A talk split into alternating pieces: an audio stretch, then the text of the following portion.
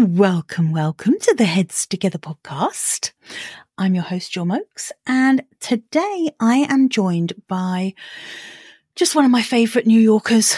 Her name is Tosca DiMatteo, and she is fabulous. She's a keynote speaker. She's an author. She's a transformational coach, and she's the founder of Tosca Coaching and Consulting. Now, the topic that we're going to be chatting about today is the inner critic work that Tosca does with her clients.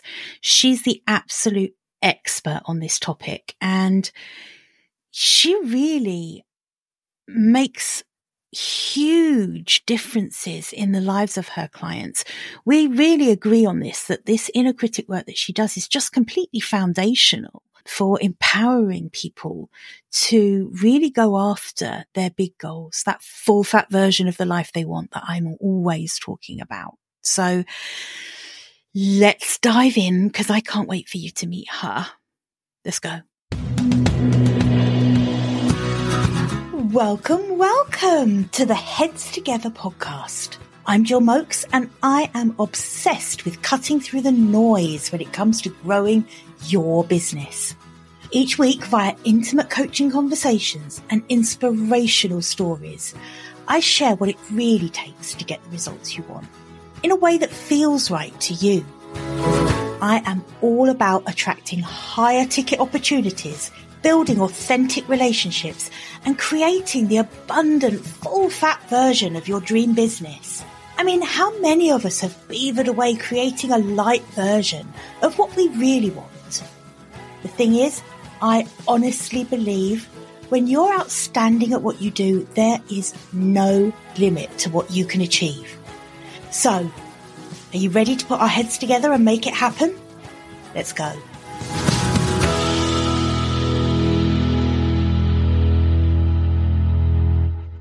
Hi, Tosca. How are you? Thank you for joining me. Thank you so much. It's amazing to be here on your epic podcast. Oh, thank you. You are so sweet. And I love that you've taken the time to listen to some episodes and you always say such kind things and I really appreciate it that you've taken the time to have a listen in and, and your podcast too, the Unlock Lab is fabulous. I really urge everyone listening, go and check it out because it's a really, really good, solid podcast, one of those ones that you wait to drop in your inbox. So thank you for joining me. I'd love you to tell everyone listening a bit about you and, and what you do.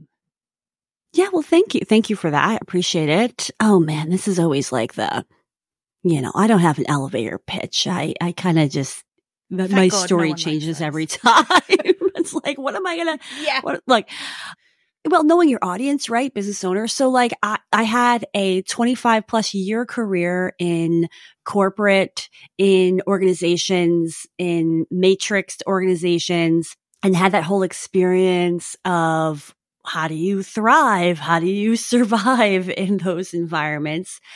And for me, you know, I loved what I learned. I was a marketer by trade, brand, you know, brand management stuff. But also I just am a human that's very sensitive to how I'm treated, how others are treated because I grew up and was born with a visible birth defect. And what happened was in 2018, I started looking at my life and saying like, am I living my best life? Cause I'm, you know, really a big proponent of that. Of like, am I getting out of my own way? And yeah. I ended up launching my own coaching and consulting business to support others in that work of like honoring their full power and honoring like the story that they have to share with the world. And so I'm a coach and consultant now doing that, that work. And the bigger mission of it is really making sure workplaces are, are healthy for everybody. Absolutely. So most of your clients presumably are in like the corporate space. It's, it's in that kind of corporate environment. Is that right? Or do you sometimes work with smaller business owners as well? Yeah, it's both. I work with professionals. So whether they're in an organization or whether they are trying to figure out what's next. And that often becomes their business or they've had something on the side and they're focusing on it more. So I work with a lot of, yeah, small business owners, entrepreneurs as well. And Tosca, the reason I was really thrilled that you agreed to come on the podcast is because I think your story is really inspiring. And I love how directly your story has influenced the work that you now do. And by that, I mean the work that you kind of specialize in, right? Around helping people overcome their inner critic. And I just feel like so many people are going to resonate with this because it's not even directly the same as imposter syndrome. I don't feel like it's exactly the same as that. It, it's deeper. Yeah. Can you perhaps just position that for us a little bit and explain the kind of work that you do? I do the work to help people really understand what their truth is and what what their intuition is saying and what actually brings them joy and what they actually want in their life and in their business. And the deepest foundation of that work is understanding what obstacles are in the way of even being able to uncover that truth. And the, the inner critics, the dialogue that we tell ourselves is such a big part of how we get in our own way and how, if we're not careful, we are following that counsel and advice and therefore staying small. I think over time, right, we get molded. We have society messages. We have our upbringing. We, we have generations of messages that get embedded. Yeah. And until we understand, well, who am I versus who, you know, are these messages what I truly believe? I think it's hard to unlock your full potential until you can really dive in and say, what here needs healing? What here needs just letting go of and deleting. Yeah. And not putting a band-aid on it, like not mindsetting ourselves, but saying like, can I really embody my truth and tap into that and see it for all its beauty and glory? Right. I know personally that I wasn't good at doing this for a long time. Like I'm 56 this year and I know that I probably until I was really close to 40 before I really started questioning some of the stories that I'd grown up with as facts. I mean, I was honestly probably nearer 30 when I realized that I didn't actually want to vote the same way my parents voted. You know, like, and, and I think it, it's so easy to grow up with just inheriting beliefs and not questioning them what I find, and I don't know if you agree with this, is that when you do start questioning, it's like a box you can't put the lid back on, right?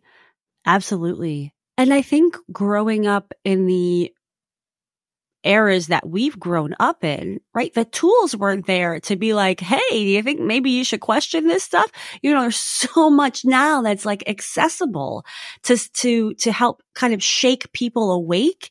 And like we didn't, have that. Like I'm just so excited for the current and future generations because there is more out there to help people see the patterns that they're in and hopefully the tools to decipher between what's absolute crap and what's true. Yeah.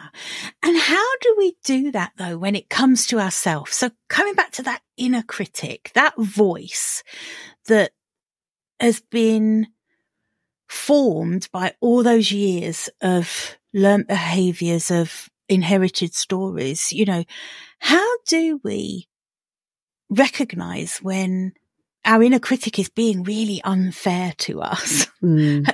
Where do you start with that work? Well, and it's a great question because I think what happens is these narratives, these voices get so intertwined with who we are that we think it's who we are. Yeah. And that's why it's so difficult.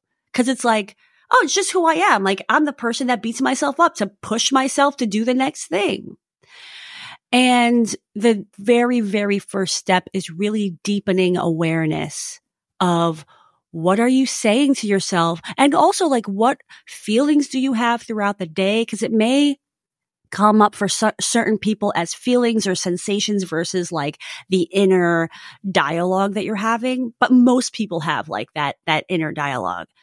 And it's really being aware of what am I saying to myself And is it serving me? Is it serving me in the short term and the long term? Cause sure, it may serve you in the short term because you don't want to be uncomfortable with doing something different or saying the thing or holding the boundary. But in the long term, it's just going to keep you where you are. Right. So really, really paying attention. And, and I often suggest that people keep a journal for like at mm-hmm. least a week, maybe even two and listen to yourself and externalize it so you can actually see how you're treating yourself. Yeah, absolutely. I can hear some New York comings and goings in the back. Well, oh my god, this is so you hear my dog howling because they're Is that the dog? the dog howling because there's a fire. It's not someone being attacked. Hello, New York. I can't hide it. And I have speakers on and I have like all these it. things. that was hilarious. It's like pay attention audience. There's sirens going off. To me it's like oh that's that's a little bit of magic. that's so interesting. Yes absolutely. There's a bit of magic right there. Yeah. Yeah.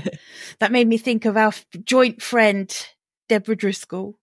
I heard her yeah, voice she's, there. That's magic. Yeah she's incredible. That's the magic uh, in us. She is. Yeah. Love her. Exactly. Yeah.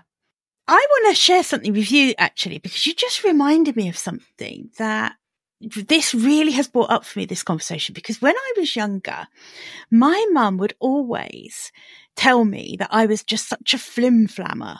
And by that, she would mean, oh, you, you're always doing this and then doing that. You never see anything through to the end. You're blowing hot and cold on things all the time. You never complete anything. And that is a story about myself that I really brought through into my adulthood. That was became who I was. And I would, I would make the joke about it before anyone else did, you know, say, oh, well, you know, it's me. I'll probably never finish it. And it was only really a few years ago that I really listened to what I was saying about that and, and challenged it and said, actually, is it a bad thing like it was positioned to me? Or is it that actually I'm a really brave person who's really comfortable trying lots of different things and failing and not keeping them up because I lose interest? And it, why is that a bad thing? Maybe in some areas of my life, that's actually served me really bloody well it's behind the business I have today. Definitely. It's behind me making pivots when I started the wrong business. So I could easily have just kept on to that, to that belief, couldn't I? And just kind of like, oh, beating myself up about that all the time. But it wasn't a story that's true for me now. I love that. Yeah, that's really come up for me just listening to what you were saying. I love that you shared that. And actually, that's so much of what this work is too, is like, when something comes up from your past, like there's so much value in paying attention to that and not just dismissing it. And for your listeners, right? For like what comes up for them on this episode, like that is everything. That is your intuition. That is your knowing that this experience that I'm thinking of that likely was like a long time ago. This matters and this is worth taking a look at. And first of all, thank you because for a number of reasons. First of all, I think a lot of people that have different passions and different interests deal with exactly what you've dealt with in your past and have to rewire because not only, right, from parental messages or perhaps either educators and other people like really, but it's also a societal message that's subliminal and overt that society says because of industrial age, right? Focus, niche, do one thing, do it well, be efficient. Like we don't necessarily think of all these other messages that come in in so many different ways that add to this false belief that it's bad or not okay or a disadvantage to have multiple interests. Yes, I just could not agree more. I feel like we're made, we're almost bullied out of it. You know, I know a lot of multi passionate entrepreneurs who absolutely refuse to compromise and refuse to give up the things they love. And here's the key thing though, because you do have to be willing to take some of the consequences of that decision as well. You know, we all know it is harder to market a business if you've got two distinctly different audiences or two distinctly different offers. It is harder, but that doesn't mean it's wrong for you It means that you just need to make decisions for your business or your life in the full knowledge of all the pluses and minuses, isn't it? Yes. And in a way, right? Like, and look, people project right? They project their experiences, their biases, all this stuff on you, right? Because they're sitting like, how would I manage these four or five things I'm interested in? How I like, right? They can't even imagine what that would look like because we don't necessarily have all the examples. I think we do now with multifaceted, multi-passionate, multi-dimensional fo- businesses, individuals, organizations. But I think a big part of it is like, I can't see that roadmap. So I'm not going to suggest it or I can't see that roadmap. So I don't even want to take the first step towards it. Let me do something that feels like it's easier or that society says is the right thing to do. And that's where we get into the trap because we're not honoring the fullness of our superpowers. And it doesn't mean it makes it easier. and, but that's the path that's the reality. And maybe that's your path. It doesn't mean it's easier. It doesn't mean it's going to be easy. It might mean that sticking to the one expected thing, that might be the easier path, but that's not what we're trying to build, is it in our lives? I don't believe. I don't think most people, most people are more fulfilled when they bring that full fat version of their, their dream life into reality. Yeah. And I think there's a difference, right? Between having clarity on your message and, and having maybe an, even an anchor, right? So that other people can kind of better wrap their heads around it. But that's not to say I got to throw out all these other things that I like to do. These are different concepts. It's like messaging and clarity around that bigger umbrella. I call it like the golden thread of our mm-hmm. journey, the bigger messaging that, that overarches everything that we do. And I don't care how desperate your passions are. I'm telling you, there's a golden thread because that's part of the work I do, right? It's like finding that like, oh, well, all of this makes sense because, you know, you're interested in X, right? Which is that bigger mm. thread or umbrella. But I, what I have found in my experience is that when you can become clear with yourself and maybe you're even like focusing on something, right? Because what you focus on grows, that all these other things get attracted anyway, because you're just in this mm-hmm. energy of honoring. I can still do all this other stuff. And I'm making a choice to talk about this thing because I think that's going to be like the unlock anyway for all the other things. That's it. Absolutely. And what happens when we can't fight off that inner critic? What do you see happening with the people, uh, you know, when they come to you? Where are they? What are they experiencing as a result of that? One quick thing I would say, right, is my belief around inner critic work is it's not about fighting your inner critics. It's actually about loving them deeply. Oh, well, that's really interesting. Tell me more about that. The formation of our inner critics happen when we're really young. We may be able to see the pattern that starts maybe when we were older, but actually most of our deepest wounds start pretty early on, or, or maybe in those really, really big pivotal moments in our life. But the inner critic voice is formed as a safety department, as a source of support and help at that time. It's the toolkit that you have. So let's just say you're five, right? Mm-hmm. And, and somebody does something to you. Now your body's like, how do I protect her? From experiencing that again. And the tools might be, for example, well, I'm going to like build my walls. I'm just not going to let anybody in because if anybody comes in, I might risk like getting hurt or disappointed. And at those earlier stages of our life, it's, it is love. It is basic survival, right? It is acceptance because if we're not accepted, right? Like our survival is threatened. So we have to love these parts of us because at the end of the day, they were created to support us and to protect us and to help us. And the change now is that we don't need it anymore. And they're actually keeping us small or they're or they're keeping us from experiencing joy.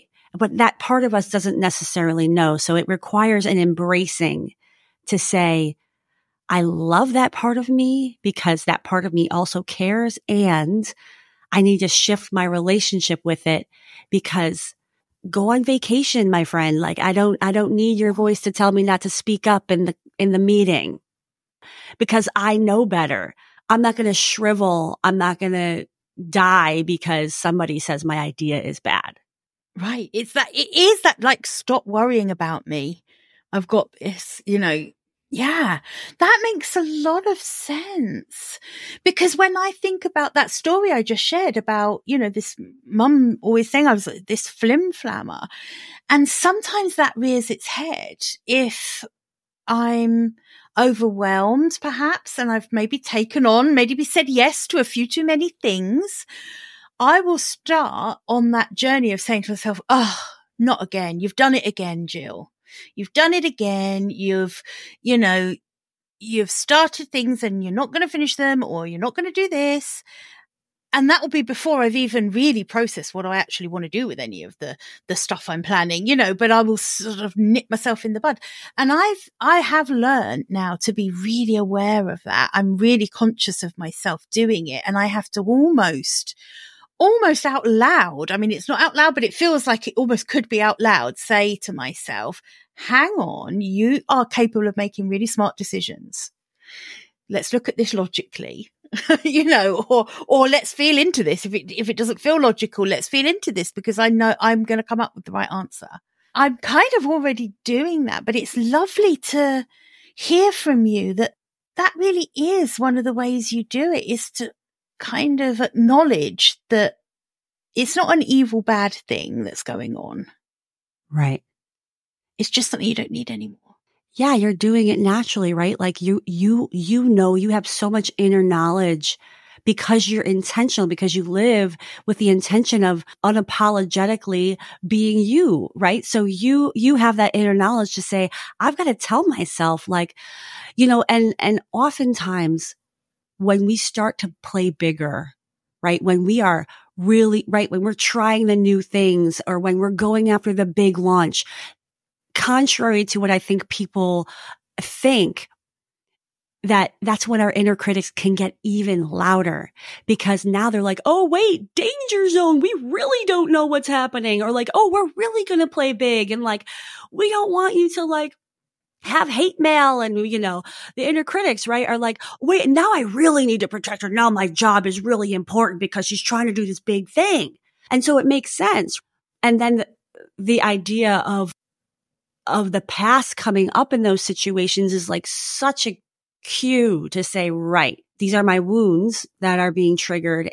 And in order to live my best, biggest life, I need to put that aside and lead with another part of me, lead with the cheerleader part of me, lead with the part of me that the wholeness of me that knows that like this is okay.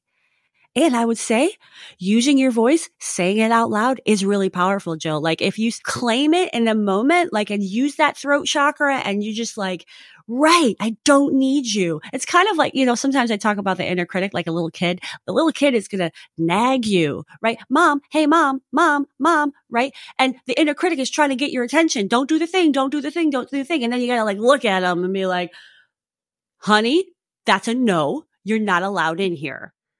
Like I'm doing, I'm doing the things. Sometimes you got to have a little tough love but it's not about engaging the inner critic. It's about holding your boundary and saying, I love you and I'm good. I don't need you. Like go take a vacation, take a rest. Mom's not going to be here making me feel bad, you know? Exactly right. Exactly. One thing I find, I don't know if you find this with the clients you work with. I sometimes find with my clients that this will show itself through them getting anxiety about future problems you alluded just then to the, well, if I do this thing, I don't want the hate mail. You know, it, it's like it's not even a problem that you have right now. Your inner critic, I guess, getting super loud and saying, okay, if just me whispering to you isn't working, I'm going to grab some things from the future that might happen. yes oh my gosh, there's so many places I want to go with this. But one of the tools that I use with my clients that's super transformative is that we actually give that inner critic space to say what they have to say. And that is like just a visceral heart led, like just embodiment practice. And that changes how my clients see their inner critics and see that actually they are operating in their best interest. They, that our inner critics do love us. They just don't have the tools because they're like five years old. They never right. grew up. You know what I mean? Yeah, right. And part of the work to your question around like, ah, like what, what do we do with the clients? You know, which is really honoring what you want really honoring the truth of your desires, the truth of your values, the truth of what you want to lead you into action. And is it fear based or is it abundance and prosperity based and vision based and the passion that you have for the work that you do and that's what you want to lead you what what you want to lead you is your clients and what's possible for them however big your mission goes and i think when it's both of those things. It's really understanding what am I saying to myself that I don't believe that's actually not true. Mm-hmm. And part of that work is really saying, okay, well, then what is true? What actually do we know for sure? And then also honoring, well, what is it that I want? And then we can start to make those choices to honor that. And it's a combination of all these things that can unlock and totally shift how frequently we have to deal with our inner critics because we're leading with a part of ourselves and we're rewiring our brain a bit about what is it we actually believe in, what is truth. Absolutely. One of my past client and uh, someone I've collaborated with on on a few things now, Alicia Rodriguez, she has a saying that I just love, and it's really similar to that. It's a speak to. I think, oh, and I'm probably going to get it wrong. So I'm sorry, Alicia. And if I've got it wrong, I'll put it in the correct version in the show notes anyway. But it's that speak to fear and let truth listen. And I think that's similar to what you're saying, isn't it? It's really listening in and well, learning to really listen to what's true, what you know to be true. Because on a level, we do know truth. Yeah. We always know truth. We do. Yeah. It's kind of taking out the garbage that's on top of that because we can't see it anymore. Exactly that's the important work, isn't it? Is giving people the tools to dig out that stuff that's on top of them, weighing them down, keeping them playing small, stopping them actually from making the big decision. Cause I'm a big believer that success is a decision that you make. Mm. You choose whether you're going to be successful or not.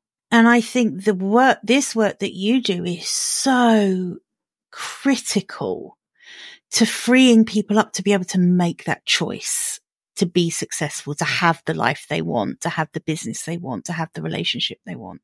I absolutely love it. And you said something that I think is so foundational, right? Which is like fear mindset, scarcity mindset that drives, oh, well, what if this thing happens, right? Or like, I don't want that bad thing to happen. And so I'm just not going to do it. And it's just such a epidemic, right? Like in terms of, of how the world operates around fear and and it just feeds into scarcity, right? It's like this deal is going to go away in 30 minutes. I hate all of that. I do too. And like we're trained, right? To do it now or you're screwed or you know what I mean? And it's like, no, no, no. We get to take our time and know that we are abundant. The world is abundant and Absolutely. that all we have is this moment.